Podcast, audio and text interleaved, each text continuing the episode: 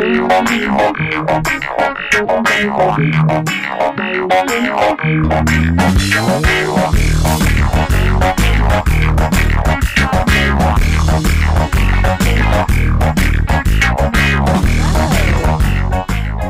is Emily Austin from the Episcopal Diocese of West Tennessee. Welcome to Faithfully Memphis. This is our weekly hour um, here on WYXR in Memphis and on our Faithfully Memphis podcast, where we get to talk to interesting people and get inspired by the work that they're doing in the world. Um, I am delighted today to have on a good friend a good person for anybody to know, uh, Marvin Stockwell. Hey, Marvin. Good morning, Emily. How are you? I'm doing really good. You know, normally, Fantastic. normally as the minister of communication for the Diocese of West Tennessee, I am behind the panel Yeah. uh, every week for Faithfully Memphis. But today I'm behind the microphone. But I was Awesome. just uh, telling you right before we started that everything I ever learned about uh, media and you know putting on a smile for the people, I learned from Marvin. That's right. Um, our our our third. oh, Well, not I was there 13 years, but just our years at Church Health were really were really formative, and and such a such a pleasure to be back talking with you this morning. Yeah. So a little background. Um, I work. I split my time now uh, between Church of the Holy Communion um, in Memphis and the Episcopal Diocese of West Tennessee, where I support um, Bishop Phoebe and the diocese in the communication role.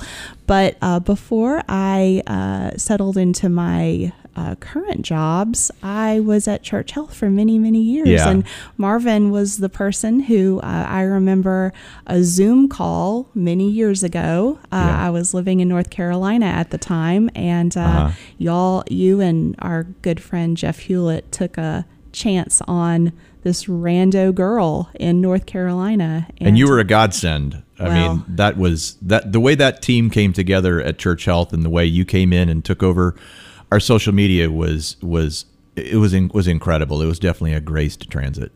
Well, that, you know, I think that communications and being able to serve a higher purpose and good grief, Yeah. you know, church health, if you're talking about a higher purpose right now, uh, you know, over the last 18 months, but certainly over the last, you know, 30 years that church health has been operating in uh, Memphis, uh, talk about vocational work. Um, I Yeah. certainly uh, kind of rooted out what it was that I wanted to do uh, with my life and my career um, from working there and now working um, for the church. And Awesome. that's kind of a good, you know, I'm, I love a good seg. I Yeah, love yeah. a good seg. Um, today, we're, we're um, celebrating uh, Florence Nightingale in our um, Episcopal cycle of prayer. Today is the feast day of Florence Nightingale. And so I am delighted to talk a little bit about Florence, who we I think everybody knows a little bit about Yeah. Florence Nightingale. Like, what's the first thing that pops into your head, Marvin? Uh, nursing. Yeah, nursing. She Crimean War, maybe something about the Red Cross, but Yeah. um, yeah. When I looked at our uh, liturgical calendar for the Episcopal Church, I was kind of taken aback when I when Florence's name popped up. But when I started, you know, Yeah. digging into her a little bit, I was I'm, I mean she's sort of my new hero. Um, Florence Nightingale was born or she was born on uh, May 12, 1820, during the Vic- Victorian era, and she died um, on August 13th, uh, 1910. And she was a British social reformer, statistician, and the founder of modern nursing. Um, and she came to prominence serving as manager and training of nurses during the Crimean War. And um, throughout her life, she gave nursing a favorable reputation. Um, I, when I was, it, th- what's wild to me, considering how much we love nurses and know how much they carry our healthcare system here in the United States and abroad, we know that now. But during the time in which um, Florence Nightingale was prominent, uh, uh, being a nurse was kind of a throwaway uh, career.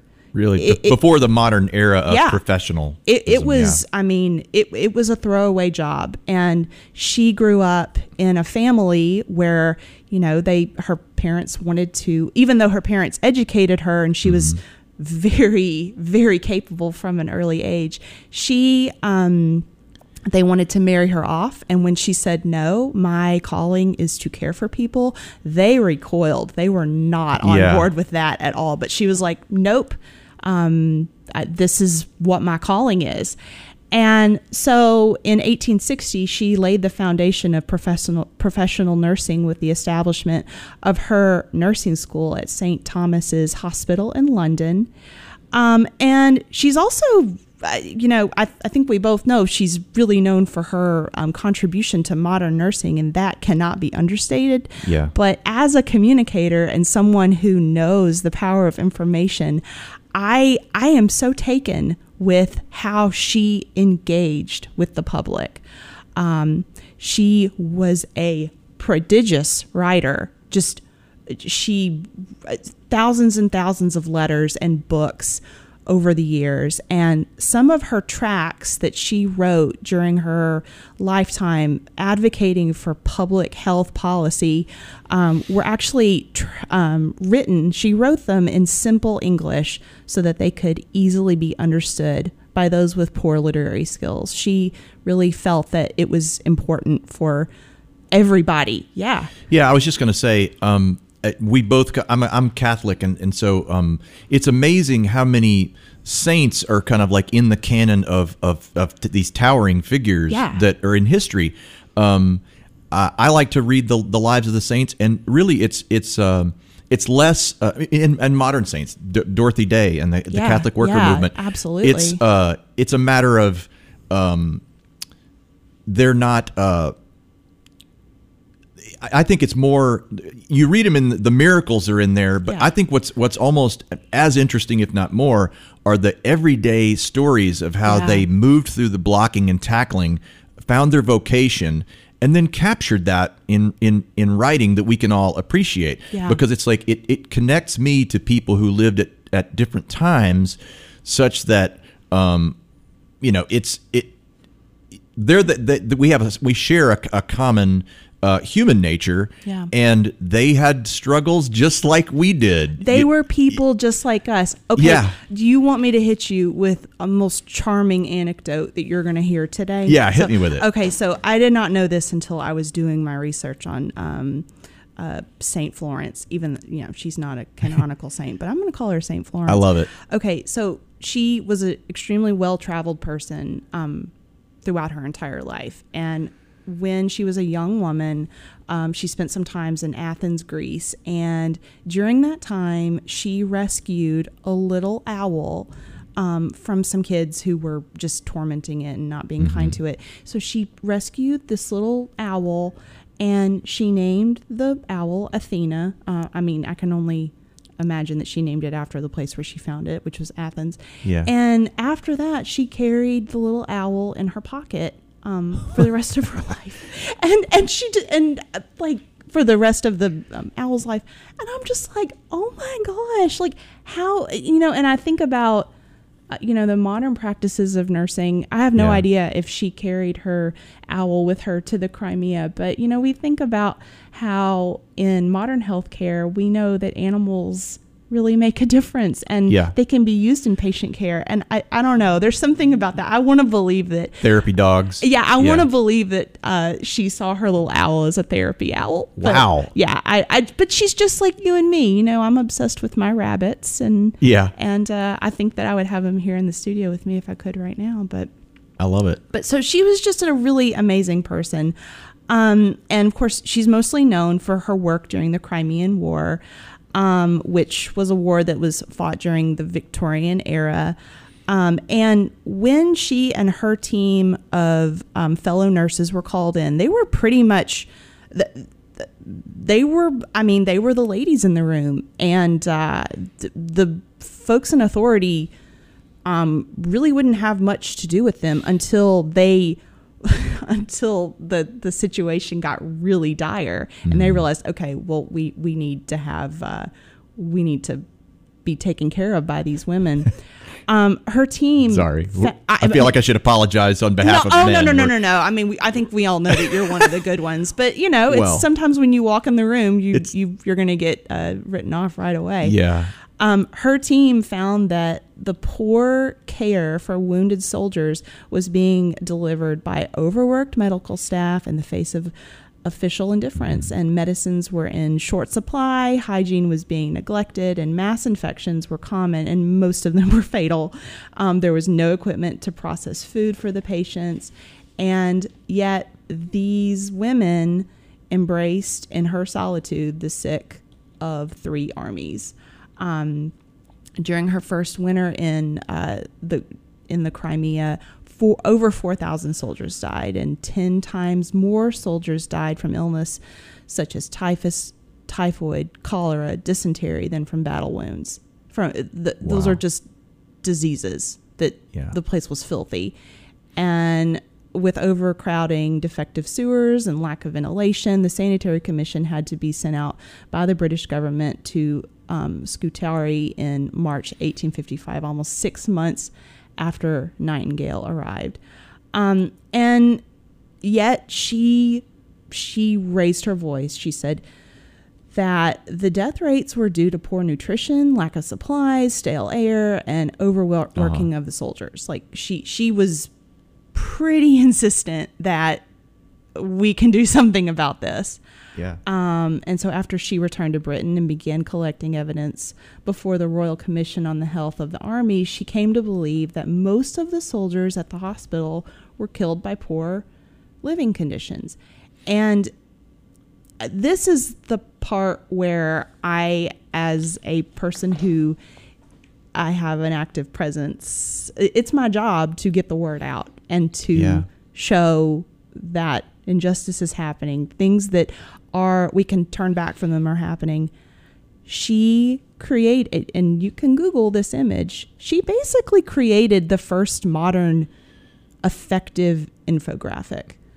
Um, she created an image um, to show that uh, these death rates were just that it was all due to um, poor conditions that could actually be reversed, and that's that was the linchpin.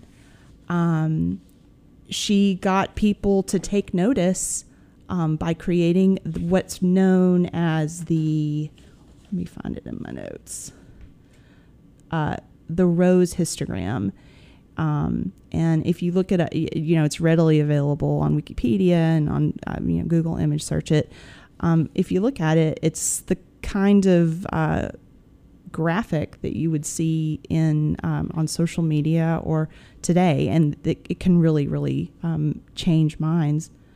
Um, so I, I'm just, you know, I think about that and the fact that she was so committed to writing in a way that people, uh, the the average person could Sure. listen. That That's a gift. Yeah, she made a difference in a major, major way. That's Um, she's described Incredible. as a true pioneer in the graphical re- representation of statistics and is credited with developing a form of the pie chart now known as the polar area diagram or occasionally the Nightingale Rose diagram.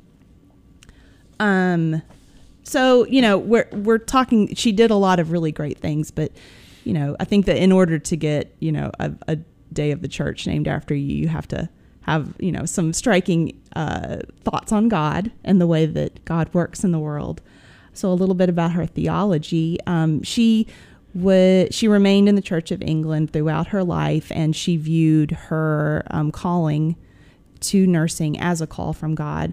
But um, she had some unorthodox for the time views. I mean, maybe they were unorthodox for our time. I don't know. I, I think they're pretty great. But she um, was influenced from an early age by the Wesleyan tradition. Um, and she felt that genuine genuine religion should manifest in active care and love for others.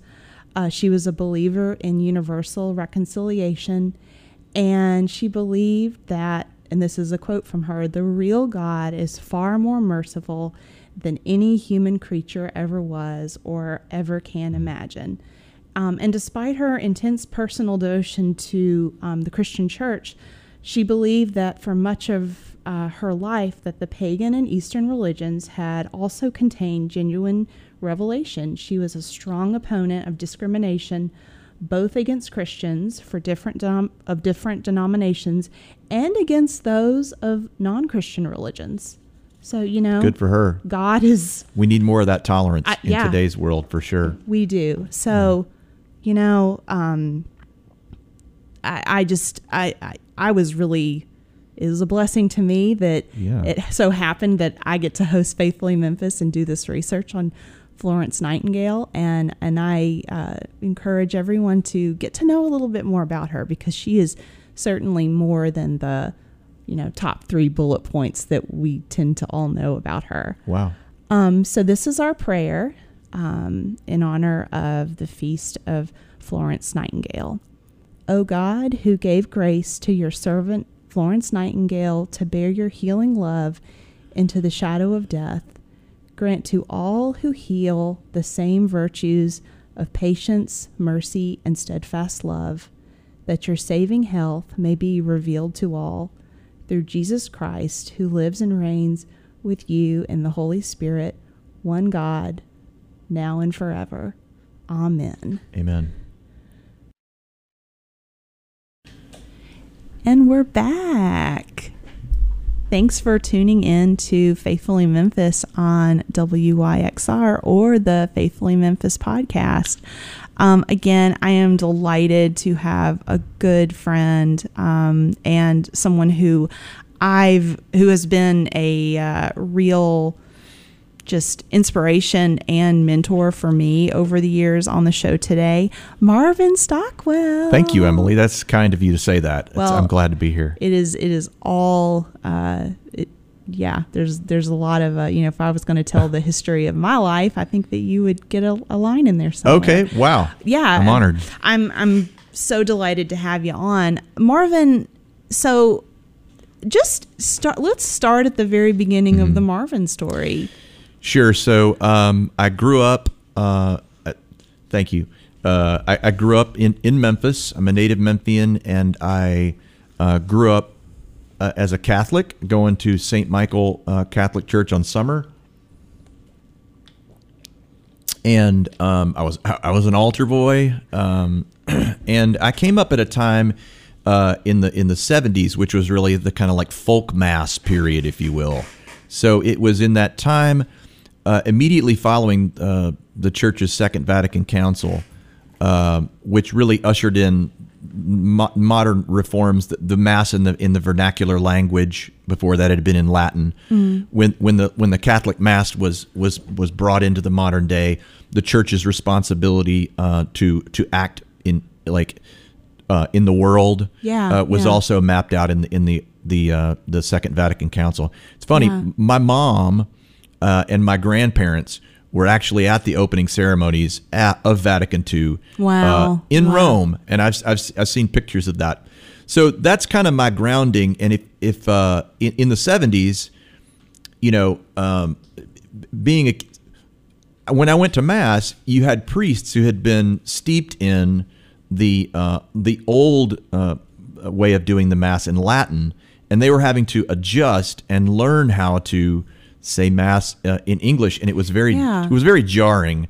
Uh, but I didn't know that as, as a, a kid going to St. Michael. Yeah. I just realized that I mean that wa- I was I'm a post Vatican II kid um, that grew up at, at St. Michael, went to um, CBHS and then the Mm-hmm. University of Memphis, uh, and then I be, I I toured for years uh, in in, a, in in Pezz the, the touring band uh, before. yeah you're kind of a big deal you're kind Well- of a rock star well, you're you're kind, but uh, ye- years of, uh, of of touring uh, prepared me well uh, for a, a brief stint in journalism and on public radio uh, before I segued into uh, landing at, at Church Health in 2004 Yeah. uh, as their communications guy, and then along the road to uh, my 13 years there, I built. Uh, I built a team of of, of, of folks. You were a part of that. Yeah, it was a an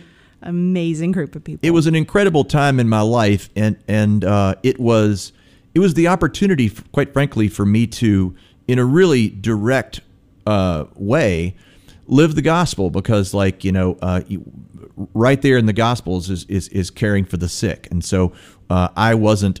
I, I'm not a medical professional, but I used my skills as a communicator uh, to build the messages that got Church Health's word out Yeah. to serve people and and to, and to raise money.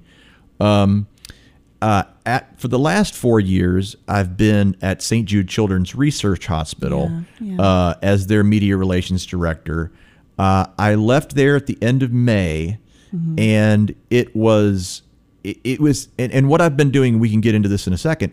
Is really an effort to um, to to bring a project off the back burner that I've been working on the last Yeah. couple of years, which is um, Champions of the Lost Causes. yes. I got yes. with with my work on the Coliseum and the fairgrounds, Yeah. which we can touch on in a minute. I uh, um, I, I got I, I got really curious about Mm. why people uh, champion causes, Yeah, uh, yeah. and what motivates them, what sustains them, and what helps them succeed. What's that origin story? Well, I just at the at the four years in mark uh, of of working on things to first save uh, and and now working with the city to reopen the Mid South Coliseum. It just I, I got curious as to why I had the fire in the gut Yeah. for for four years, um, and now we're at the the the, the seven year mark. But uh, and then at my time at St. Jude, it's it's not. It, it was it was it was really obvious to, to, to ruminate on the Danny Thomas origin story. Yeah, yeah. Danny Thomas championed the cause of pediatric cancer, Mm-hmm. and the world is glad that he did. And so now it's time for me to take what um, what I've learned uh, at St. Jude Children's Research Hospital uh, and in the civic side of my life, and really apply it to where uh, I see the greatest need. Yeah, uh, and yeah. that is, and that is I've worked at the at the the large um, St. Jude mid-size church health uh, and small end of the nonprofit spectrum, Mm-hmm. uh, founding my own grassroots nonprofits in the Coliseum Coalition Mm. and Friends of the Fairgrounds. And I've seen how the different pieces of the publicity toolkit work at all those different levels. But the And you've also seen people you care about benefit from those different outreach projects that you've had. I mean, you also you helped to found uh, Rock for Love, which was a Uh-huh. long-running uh, music festival um, at church, um, benefiting Health, Church yeah. Health, and it primarily benefited uh, musicians who are served by Yeah. uh, Church Health and lacking healthcare. yeah, exactly. And you also live here in Memphis. We, you know, you and I both have a lot of peers and friends in common. We know people who have benefited from church health. And we also Yeah. live and work in the neighborhoods um, around the fairgrounds. And so, and we have memories around those places. And we know that revitalizing this, you know, Mhm. amazing civic place will revitalize our community in important ways. So I, I feel like that is when when you see so many people that you know being touched by that work, it's It- that's, that's really a definitely a strong carrot at the end of the stick, isn't it's it? it's really been the place and occasion for me to really get to know those stakeholder neighborhoods right around the fairgrounds, Mm. uh, and uh, and and and really meet uh, my neighbors in Orange Mound. I live in Humes Heights, which is over near the the, the fairgrounds. Um, but Cooper Young, and just seeing how all that is stitched together uh, over the backcloth of the history of the decisions uh, around the fairgrounds that, that the city of Memphis has, has made uh, uh, based on how things how things played out. Um, so in my in my uh, I got really interested in why people champion causes, and then I saw other examples of that, uh, and and then it's um, what what I've what I've seen is the the small to grassroots part of the nonprofit spectrum is really where my heart is, and it's really the least well resourced Yeah. segment of that of that continuum. So m- the focus of of of my efforts um, has been uh, in in in both searching for uh, job opportunities, working on projects, and and bringing champions of the lost causes off the back burner. yeah. has been in encouraging and equipping those frontline civic actors to affect change. Um, do, doing that by by training them on what they need to know in terms of uh, communicating their message back to Florence Nightingale. it's yeah. it's doing the work, but it's also capturing it and telling that that story so that it can it can resonate. Yeah. So that that, that, that that's a lot of ground to cover, but that's that is uh, that's where my focus has been is is on those those civic actors and, and what they do, and and most recently it, it has been around um, the Coliseum. Yeah, and uh, you know, I've uh, I know that there are there's a small but very strong, well knit community around that uh, the uplifting the Coliseum, um, and I think that you know, in just knowing a little bit about uh, the w- the intentionality that uh, is placed around what role everyone plays. Yeah. Um, it's taught me a lot. Yeah, do you want to talk a little bit about that? Sure. Um, working on uh, so ba- back in the fall of 2014, uh, there was it came out in the paper Coliseum was going to be demolished uh, for making way for a tourism development zone um, uh, redo of the fairgrounds, and we didn't think that was a good idea. And so Naturally. we we as a group of, of, of advocates kind of sprang forth from crisis and um, and we we made a decision early on to keep things positive, uh, and to not Mm-hmm. yeah. let it try to our best to not let it devolve into mudslinging and that's that's not that's not easy to do Yeah. we kept things respectful uh, with then Housing and Community Development Director Robert Lipscomb.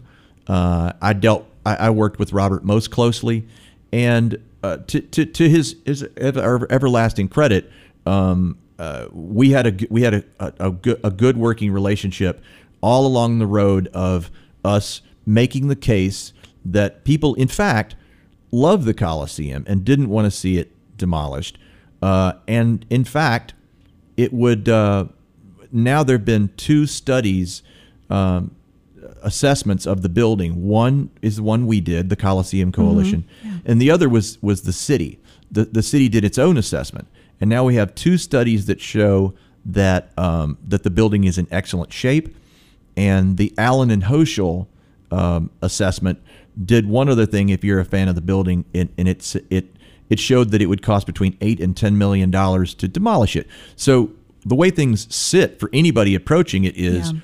who would take a beloved building um, that is uh, that two separate assessments have shown is in excellent shape, and Kind of, kind of like the building that we're sitting in right now. Ex- exactly Yeah, we're we're uh, taping this at uh, WYXR at uh, Crosstown Concourse, Crosstown Concourse. in the Concourse neighborhood. So and, yeah, Who, who would who would Who demolish a would've thunk building it? like that that uh, two separate assessments have shown is in excellent shape? Everybody loves, and it would cost between eight and ten million dollars to demolish.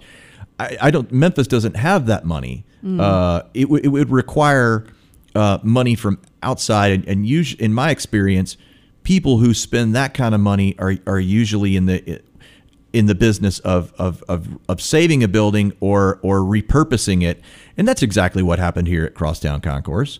Is uh, is that you found uh, Phil, you know, good-hearted, wealthier individuals that you know investors that had a vision for this building, uh, and thank, thanks to um, to the the people who brought the, the building back from the brink. I mean, it is really truly a wonder to behold. I, it's like I sometimes pinch myself. I can't believe we're we're in here, but I think, uh, and a lot of people point to the Coliseum and they say, if Crosstown Concourse is possible, then you can't tell me that the the Mid South Coliseum Right.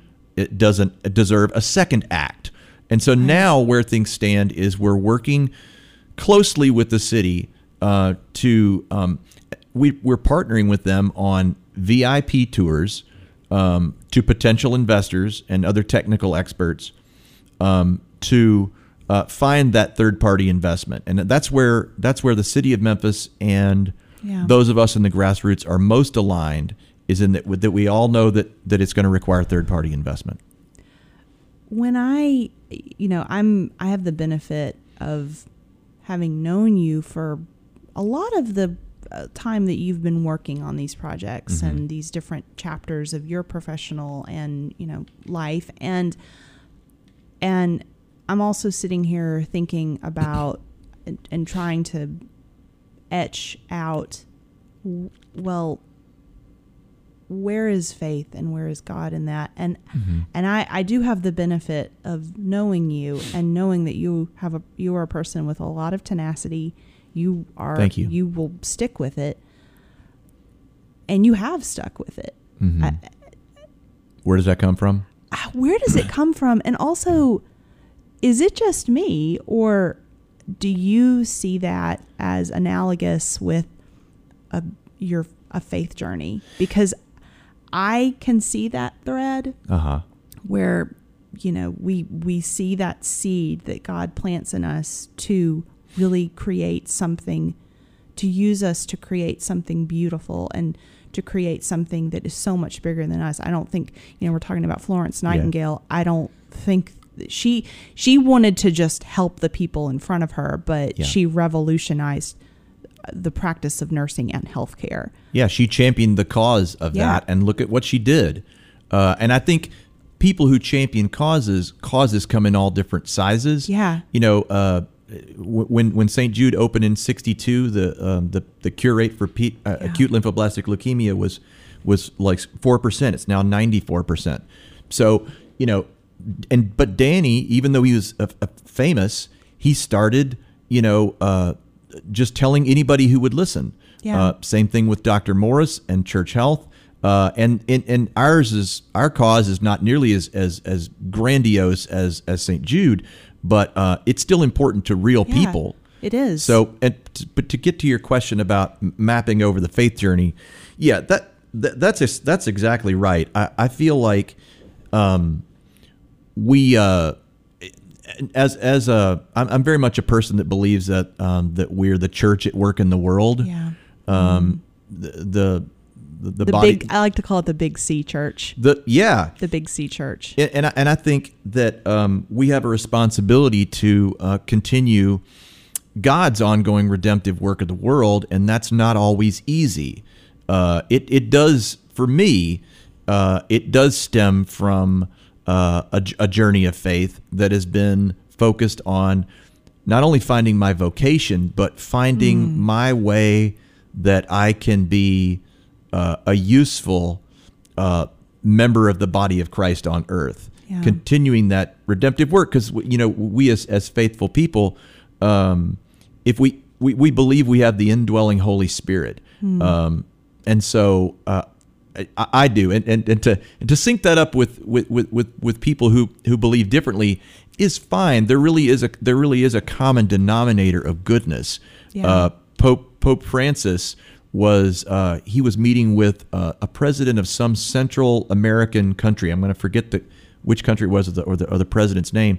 Uh, staunch atheist, and uh, and and what Pope Francis said was was. Uh, he, he- was this this leader was relieved that Pope Francis didn't. I mean, he's talking to the Pope. You Yeah. know, the Yeah, you're gonna kinda- you're gonna lean in and like and and and but what but what Pope Francis said is he set the guy at ease and he just said, "Let us meet on the on the fe- on the common field of good works." Mm. And he just that's the that's the common denominator that unites uh, secular humanism and all varieties of faith because at, at the end of the day I, I, I believe in um, that multi, like God has been has been broadcasting uh, if you will Yeah.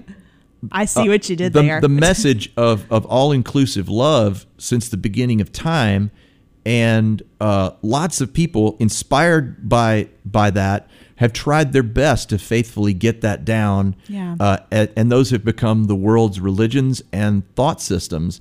And so back to Florence Nightingale, you know, she saw she saw truth in the pagan religions. Uh, yeah. and th- there there is re- there is residual truth in all faith paths, uh, and so I don't. I think we we have uh, the the world, especially with being able to evaluate things on, on the internet now. Uh, all religions sit next to each other side by side on the internet. This is Yeah, no longer exactly. Yeah. 1911 where where uh, G.K. Chesterton is writing uh, the Everlasting Man and and uh, and pulling together. You know that was his treatise on comparing side by side all the world religions and and and and and coming up to his own his, his own mind, making up his own mind as to what he saw as as um, kind of the one, but Yeah. but the everlasting the, the everlasting man was was written once he became once he joined the church. But I think the reason I like orthodoxy so much it was then he, when he was still uh, doubting uh, what what path, and so he lays them all out. Well, we as moderns, we have uh, we have all that at our fingertips, and so modern people see the common threads, Yeah. uh, and we see our common humanity. Uh, Yeah. as and then and then and then it's ha- then it becomes how do you apply it? Yeah. How do you apply it? what can we do? Well, You know, it. Who shall I send? What can I do? Yeah. I, it, we've all got something in us that we can contribute to making this life, these lives that we've been given, a little bit better for every person that we encounter. Yeah. And I mean, for me, you know, that, that takes the shape of a lot of different things. Uh-huh. But I, I'm really lucky now that I get to talk to people who are doing different things to bring that light into the world. And regardless of what, you know, under what flag they're doing it, uh, I, I'm I'm really grateful to be able to see how each of us have something to contribute and the work that we do is good. There's a common denominator, and you know our time at Church Health. Yeah. You know the strength of Church Health w- was uh, all people of all different um, backgrounds coming together and and working towards that that that working within that common denominator for the common good. Uh, and and that's I guess has been the consistent thread uh, of my entire life, and and and tr- trying to live that out as as best I can uh, with with the gifts God's given me. Marvin, one of the things that I, something that you do that I have um, picked up on over the years is that you describe yourself as a glass overflowing optimist. Yeah. Did I get it right? Is yeah, it- glass overflowing optimist. what would you say to people who may not see themselves as an optimist? I, I mean, I think that after the, Mm-hmm. you know, I I, I want to couch it and saying, oh, you know, after the eighteen months I've, we've had, it, we're not out of the we're not No, out of no. the red at all. I think we're still in pandemic times. You know, our um, children go to the same school, and so we are both uh, kind of on edge about what you know. We're recording this during the first week back at school, um, and the Delta variant is on the rise. It's and it's kind of scary. It is tough. You know, I see myself as an optimist too, Mm-hmm. um, and I realize that that's kind of a personality trait. Sure. How do you think we? How can we be there for po- folks, and sometimes that's myself, where it gets real cynical, and Yeah. there's not a lot to couch ourselves in. I mean, I know that you know in the work that we do during nonprofits and in our work in our lives, Yeah. there are going to be chapters where we are in a slump and things are not getting done. The calls that we are wanting to make with those key stakeholders are not getting returned. We're not getting the grant that we need.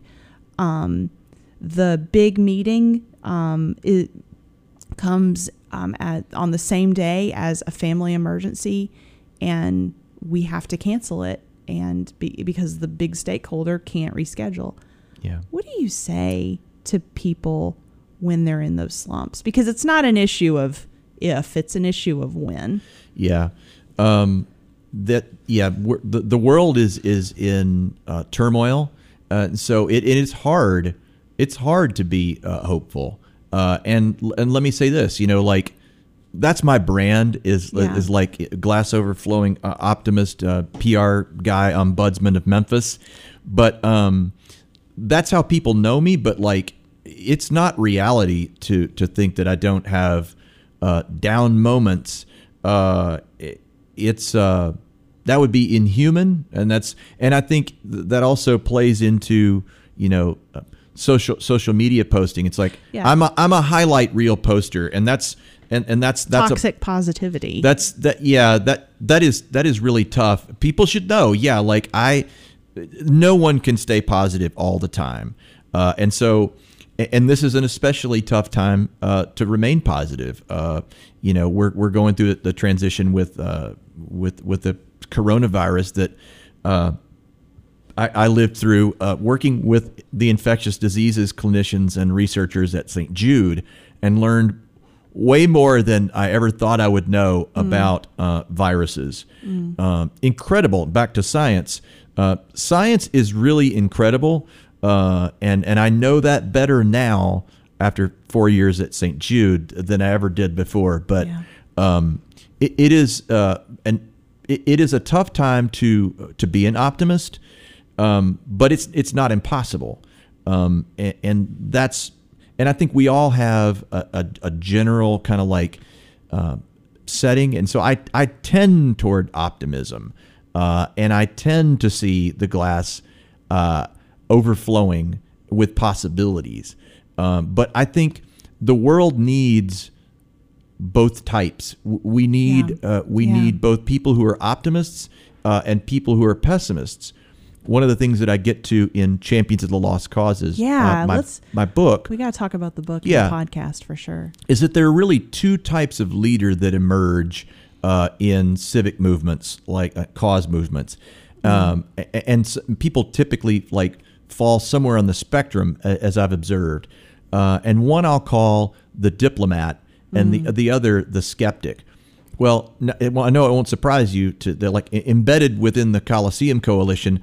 I am our group's diplomat, uh, and uh, um, my my friend uh, Roy Barnes is uh, is my great skeptical counterweight, uh, and the the uh, the the diplomat trusts too much, but the skeptic doesn't trust enough. Uh, but they strike the balance, and they trust but verify, and it provides Trust and verify. Yeah. it tr- it it provides uh, causes people working on causes with a stereoscopic uh, depth perception. Uh, if we're get told information by the city, I accept it um, uh, right away because I, I tend to believe people.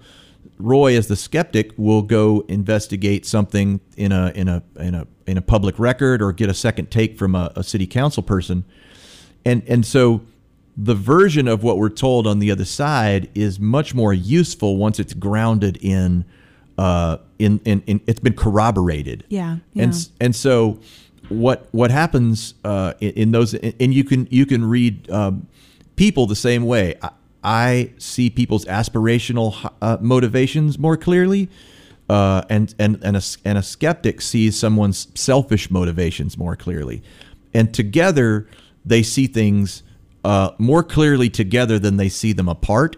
Uh, And I think it really takes both types. It it, it takes those people in the, early stages who say. We can do this, uh, and and it, it, it takes people to to go behind and batten down the hatches and nail down the particulars um, and, and and really make sure that it all works. And if you look at any nonprofit, um, I think you'll see that division of labor from like, you know, prophetic, uh, not not comparing myself to, to to to Jesus or anything, but like Well, there's the person who who really sees the fullness of what the project could be, who sees Yeah. who and is able to articulate that in a way that inspires others. yeah, it keeps it keeps the winds of the sails of the group full, and it paints a more beautiful narrative.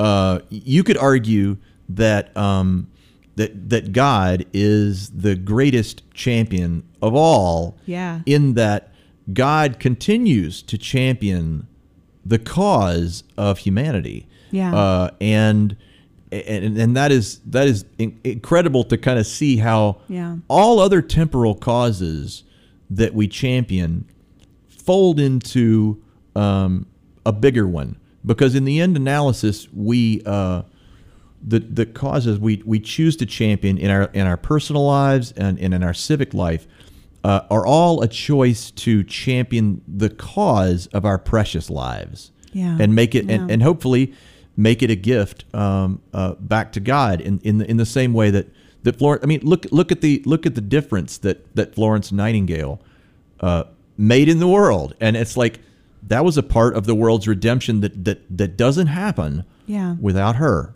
and look at the way we can all positively affect others.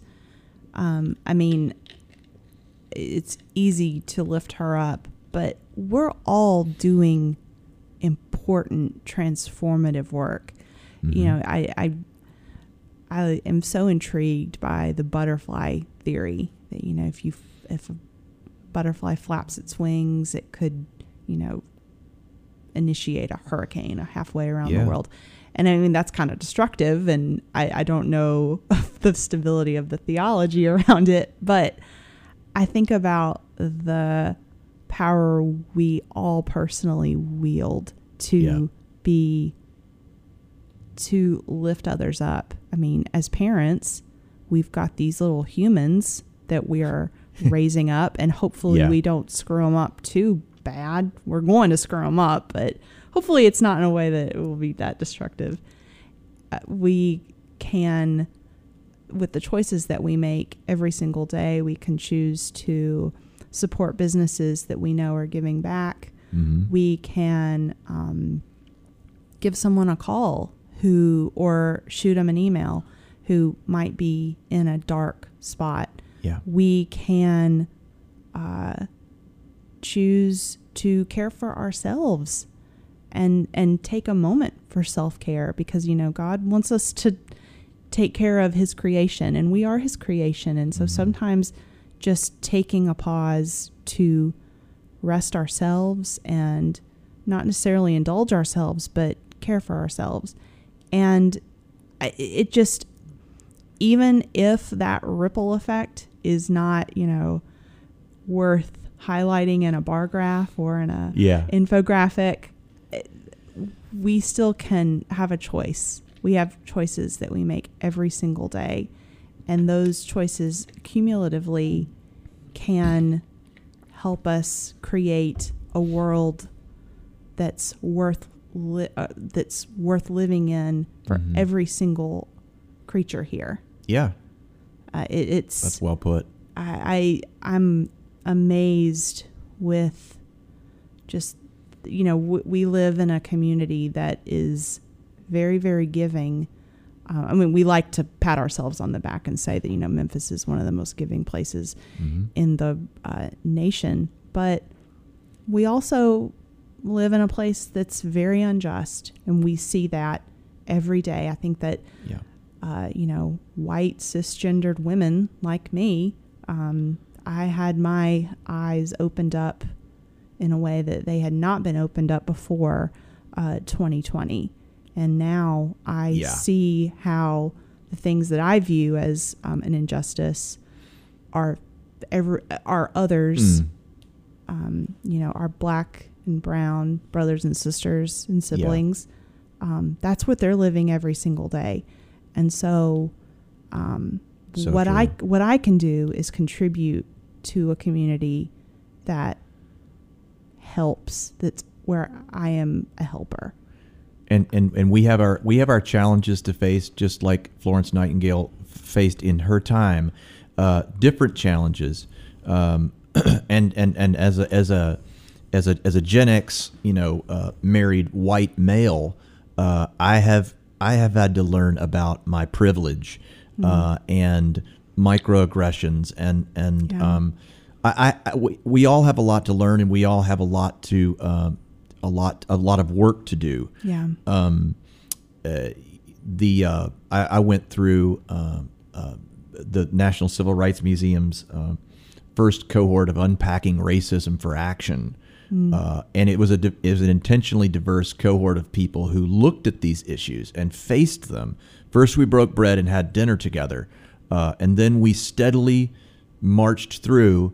Uh, uh, uh, all, all these issues it was, it was a facilitated thing, and I'd, I'd encourage anybody uh, to to look into it Yeah. um, through the National Civil Rights Museum. But it's uh, and and and before that, I went through Wendy Thomas's uh, Common Ground. Now, in the end, that those are only um, those are classroom setting things that where um, I have to I, I feel duty bound to educate myself, uh, uh, and especially in the in the in the city of Memphis and, and the the unique history we have. Uh, I have a, I have a duty and an obligation uh, as a white person to do uh, my part, and I and I will I will. Uh, I'm not I'm not perfect. Uh, it's it's easier for me to be optimistic. I, I have had lots of things handed to me, uh, and um, you know, and I think any any examination of, of, of conscience and an examination of your life, uh, I, I I certainly see that. You know, the the generational accrual of wealth. Um, Yeah. You know, I, I don't I don't walk around thinking about myself having benefited from that, but it doesn't take long to look and and see that. Yeah. Well, I oh, I hate this. We're actually um almost out of time. Oh no. Yeah, I know. It it, We- it we- goes way too fast. I know, and we covered too much ground. Uh, I Ah. feel like. I mean, bonus episode, maybe. you should def and you know that's a good seg. You know, I already said I love a good seg. Um, yeah. definitely uh, thank you all for tuning in to faithfully memphis today if you liked what you heard um, please share the show um, we are um, broadcasting live today from WYXR, so check us out there. But also find uh, the Faithfully Memphis podcast uh, on Apple Podcasts, Spotify, wherever you listen to podcasts. If you um, listen to podcasts on Apple, um, your uh, Episcopal Minister of Communication uh, begs of you to please like us um, and leave us a positive review because then uh, we can get to share. Uh, then more people will learn about us. Marvin, you have a podcast too. I have a really quick plug. Yeah, Uh, plug- plug away. champions of the lost causes.org uh, is a website that has access to where my podcast currently lives. I uh, am uh, there's a there's an event at the Memphis Listening Lab here in Crosstown Concourse, uh, August 20th and 21st, a weekend of events uh, that um, that I'm going to be a part of.